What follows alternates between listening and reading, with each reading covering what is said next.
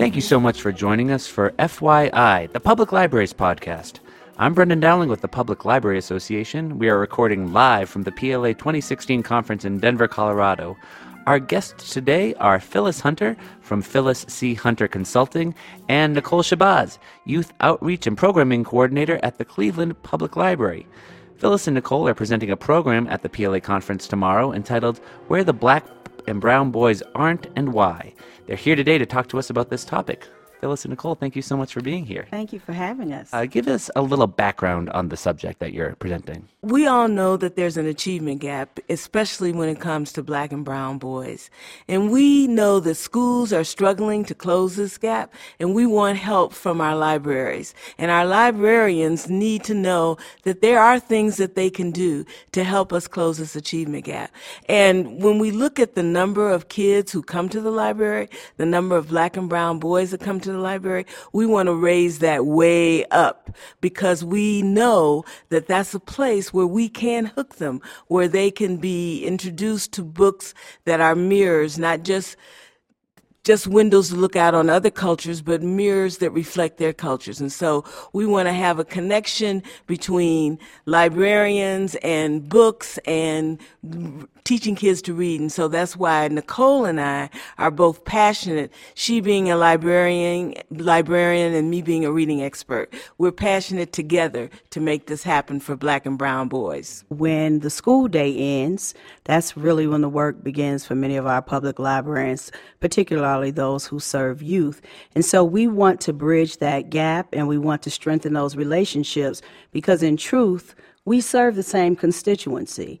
And so we want to make sure that our public library spaces are areas that captivate black and brown boys that very often don't know what we offer. In many situations, we're not offering things that are, are relevant to them, that uh, speak to what their interests are. Sometimes we lean very heavily on text or, or books that appeal to girls more so than boys. And just like with anybody, when you see yourself, somewhere, it, the draw is there. And so we know that it is very important in closing that achievement gap.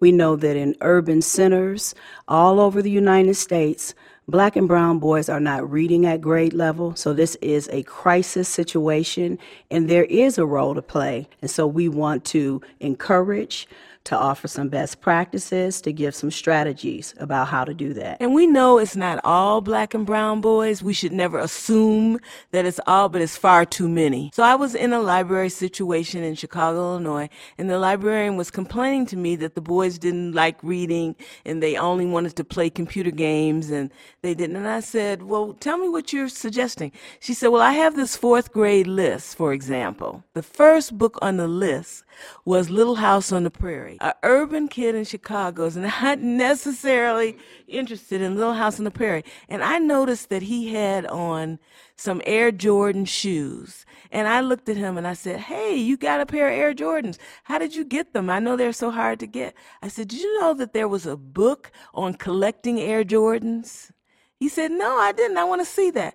So we have to tap into their motivation. Mm-hmm. When he got that book and read about the Air Jordans and all the other collectibles for Michael Jordan, he was hooked. The library had something that interested him and that he wanted.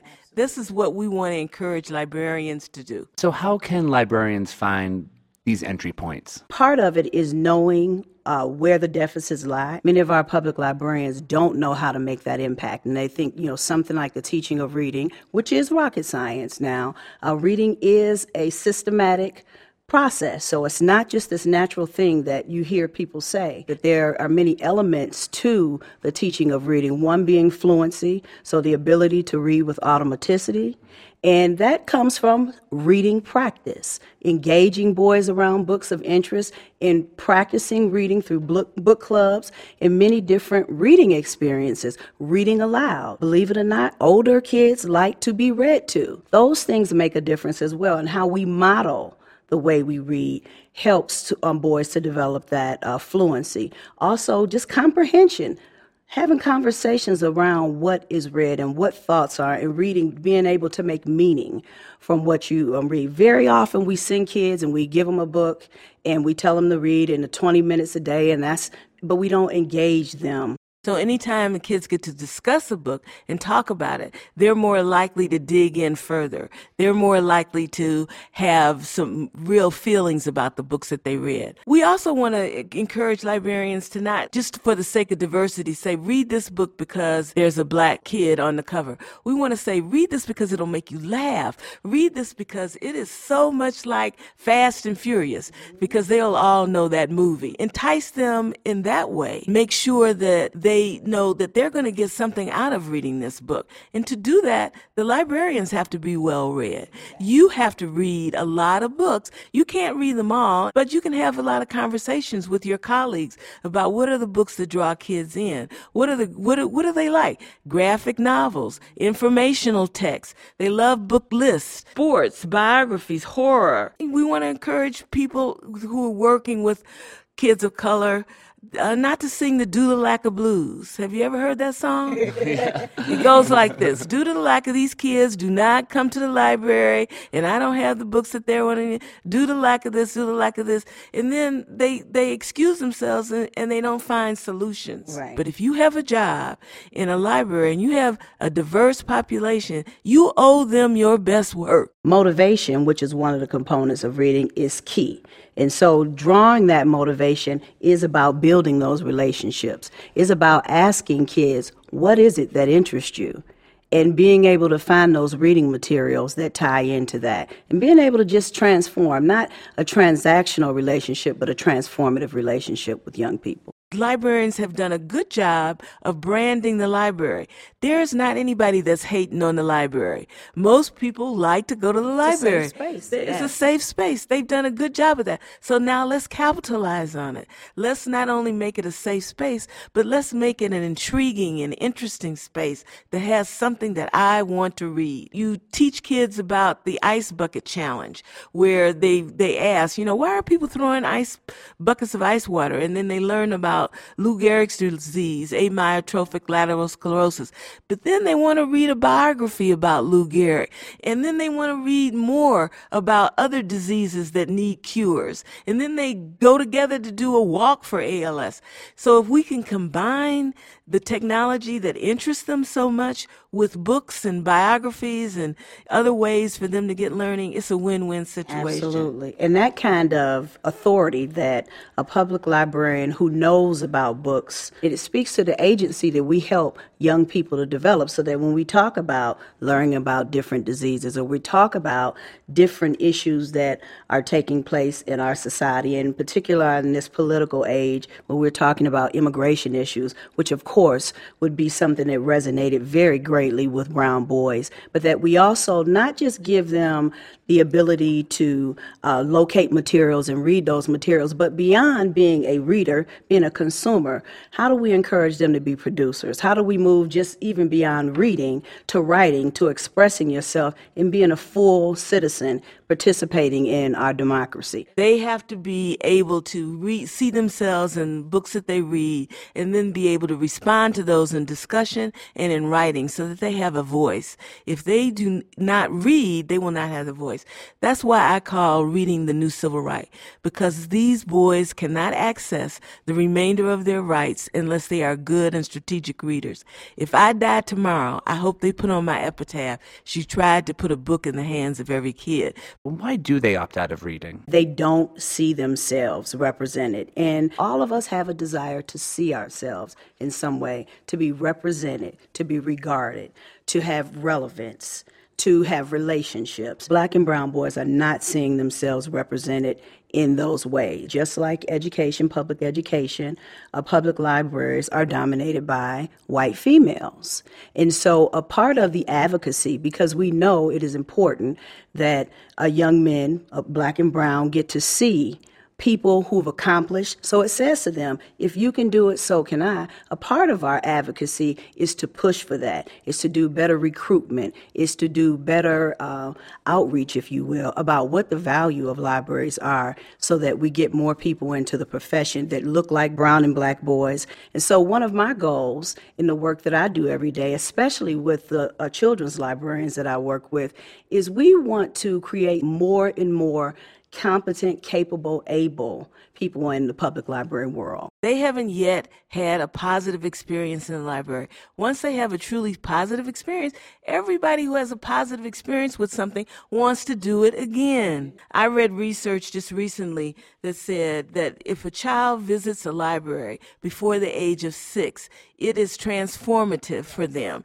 So we got to make sure that all these black and brown boys get to a library and have a positive experience by the end of their sixth year. If that's one of our goals, that's a good one. We can do that. I was six and a half years old and I was drawn to The Bluest Eye by Toni Morrison. And because of that cover, because of that black girl holding that doll is what the draw was. So, of course, at six years old, I'm not going to have the experience that I have when I read it later as an adult. But I could read the words, but it was the draw of that book. Publishing is a business. They need to make money, but they need to know that we will buy the Yes, books that are diverse enough and that would draw the kids in. And one day, I hope I walk in a library and they have nothing but black and brown boys on a whole billboard, and I want to see then, wow, you know, I'm welcome here. Any great book for black and brown boys also has value for all children. And so that is a point that we really have to drive home. I don't think we've always done the best job of that. So sometimes people want to